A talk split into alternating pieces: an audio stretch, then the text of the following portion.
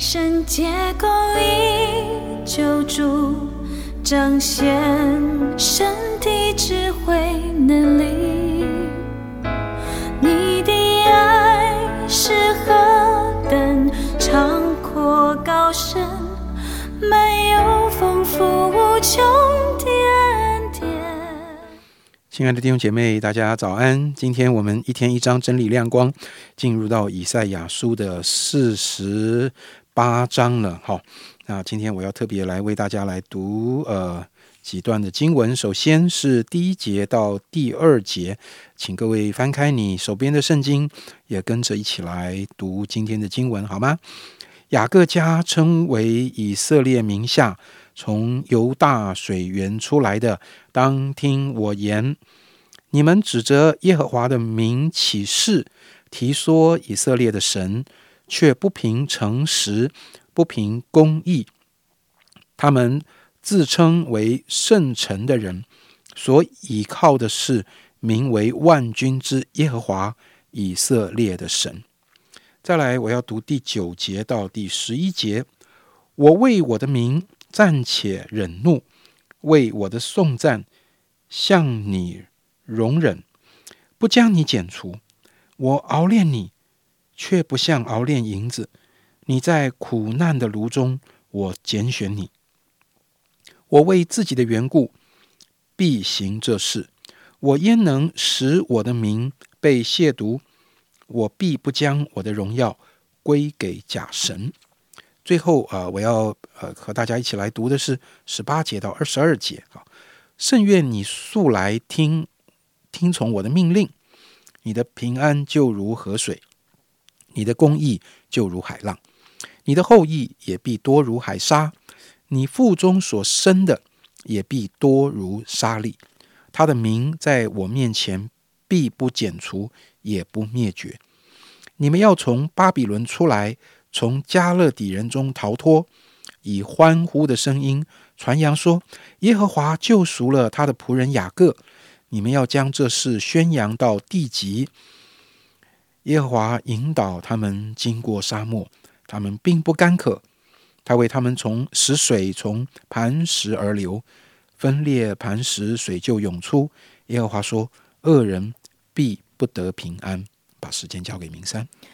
亲爱的弟兄姐妹，大家好。我们还记得在昨天的经文中，上帝透过先知对巴比伦发出预言。今天好像转了一个向呢，重新的又对南国犹大来说话。在一开始的时候，神就责备他的百姓，因为他说他们会指着耶和华的名起誓，他们嘴巴会说以色列的神，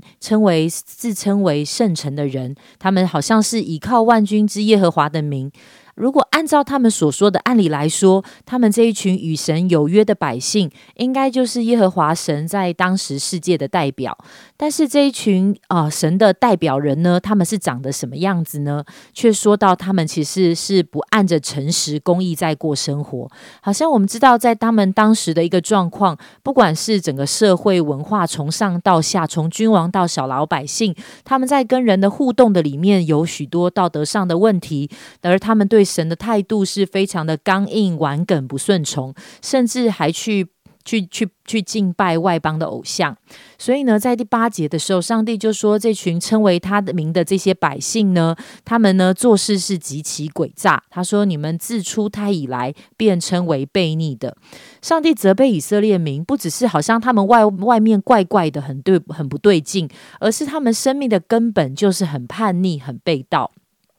按理来说，上帝应该就是好好的修理以色列人，或是干脆跟他们断绝往来。但是神却在第9节到11节，他却一再的说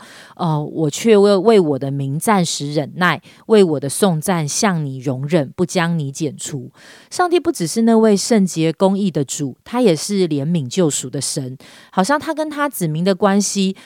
他并没有因为这群子民真的表现得太糟糕了，上帝就决定完全的抛弃他们，对于他们所处的状况置之不理。我想其实当我们看到这里的时候，我们的心里面其实是非常的被安慰，因为其实我们跟这群以色列的百姓其实也没有差太多。那并不是说我们可以为所欲为，上帝好像也不会对我们怎么样，而是其实我们深深的知道，这位呼召我们、拣选我们的主，他没有丢弃我们，他好像一直存在一个忍耐宽容的一个怜悯的心，一直在等候我们可以回到他的面前。以色列人他们有很大的问题，好像他们的生命、他们的生活跟他们的信仰跟敬拜是切割的，是对不起来的。好像真的因为敬拜的一个关键不是在乎那些的宗教礼仪跟规条，而是他们能够按着对神的认识，把他当得的颂赞荣耀归给他，那应该是一个全人生命的降服。所以其实人跟他所敬拜的对象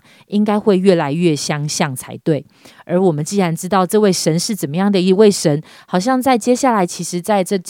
章经文有很长一个段落，神好像再一次的介绍他自己是怎么样的一位神，他做过哪些的事。他说他是首先的、末后的，他是立地的根基、铺张天地的创造主。然后上帝也谈到他跟以色列民的关系，谈到他的心意。我想特别读到第18节，神说：甚愿你素来听从我的命令。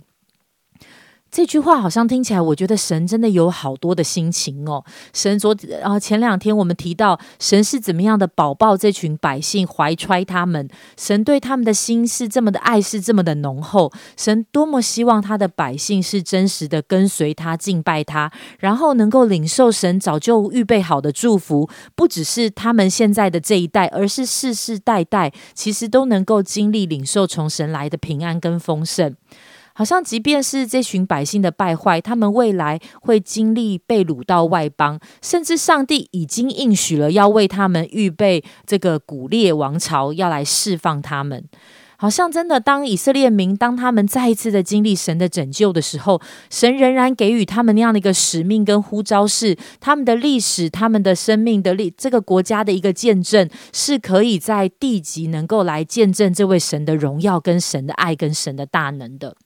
亲爱的弟兄姐妹，真的求神真的常常扩张我们跟加深我们对于神的认识。好像很多的时候我们读经祷告，在我们的生活中经历它，我们读属灵的书籍，参与崇拜跟服事，好像这一些不只是我们基督徒的生活所需要来完成的事情，而是在每一些的这些部分，在我们生活的每一个层面，我们需要真实来经历神。在这一些真实的与神的关系当中，我们对他的认识需要不断的加深。如果当我们对神的认识停滞的时候，或是很多的时候我们对神的认识很有限跟不正确的时候，我们就很难按着神的所示跟神的真实来敬拜他。我们不但不会越来越像他，反而很多的时候我们的信仰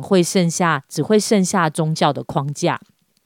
也许我们好像还是会说我们是基督徒，但是我们的生命、生活跟信仰却会渐渐的切开来，甚至很多的时候，很多的决定跟我们的信仰可能是背道而驰的，甚至我们没有发现。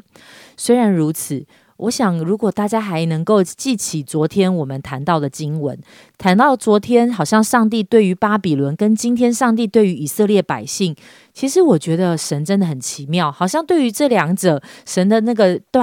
对待的方式，我觉得真的差别很大。好像神虽然会管教他的百姓，但是神仍然也为他们预备一条路，可以再一次的回转跟归回。而神借着先知对于巴比伦的预言，他们不认识神，又执意活在那个罪恶败坏的里面，最终他们没有回头而落入神的审判。亲爱的弟兄姐妹，甚愿我们走以色列人的路，甚愿我们不是走巴比伦的路，甚愿我们是听从主的命令，走在主看为正的路上，可以一生活在神的恩典跟神的祝福当中。谢谢明山的分享。在今天的经文里，我边听边看，真的我真的很想再问我自己，也想问弟兄姐妹，你觉得你跟神的关系到底是一个什么样的关系啊？好像刚才我们读的18节里面讲到，神说什么？神说：甚愿你素来听从我的命令。这句话，你觉得神讲这句话是什么意思呢？神怎么这么在意我们听话呢？我们听话对他来讲，那个意思是什么呢？我们听话他就很高兴，我们不听话他就很难过。你的平安就如河水，你的公义就如海浪。我不知道弟兄姐妹会不会有的时候不小心，你把上帝对你说的话当作是一个交易的条件，如果你这样我就那样，如果你不这样我就不那样。到底神在表达这一切东西的时候，他是在跟我们交易吗？神需要交易吗？神缺了什么吗？神少了什么？你以为天使的敬拜的声音没有你歌唱的声音好听，神非得要听你每个礼拜天来聚会跟他唱歌吗？我想真的，如果我们不明白神的爱，我们没有办法读懂神的话。神讲这一切一点都不是在一个律法的框架里来框我们，来跟我们交换什么。神一直在告诉我们，你们了不了解你们生命的本质到底是什么？我们能不能深深的体会，离了上帝我们什么都不是，以至于当我不来寻求他，当我不来靠近他，当我不来顺从他的时候，我不是跟神作对啊，我是跟我自己作对啊，我是跟我自己真正的生命的本质作对啊，我根本就是被神所造的。如果我选择离弃神，其实是最愚昧最愚蠢的一条，选择了一条自我毁灭的路啊！愿神常常借着他的话来光照，来帮助我们渴望在认识神的过程中，我们不只认识他，也唯有认识他，我们才能真正的认识我们自己，找到我们自己，知道我们是谁。那是我们生命中真正的祝福。我想这也是明山刚才分享的时候他最后一句话所说的意思。主啊，谢谢你啊，谢谢你，今天你仍然对我们有许多的圣愿。主啊，我不知道今天你会对你所爱的百姓说圣愿什么，圣愿什么。好像当年你透过先知以赛亚对百姓说，甚愿你素来听从我的命令。主啊，我今天在你面前真的，不管是我自己或是听今天一天一章的录音的弟兄姐妹，主啊，但愿你的甚愿也成为我心里的甚愿，你的渴望也是我心里的渴望，让我的渴望跟你的渴望是一样的，让我的渴望不是跟你相反的，不是有落差的。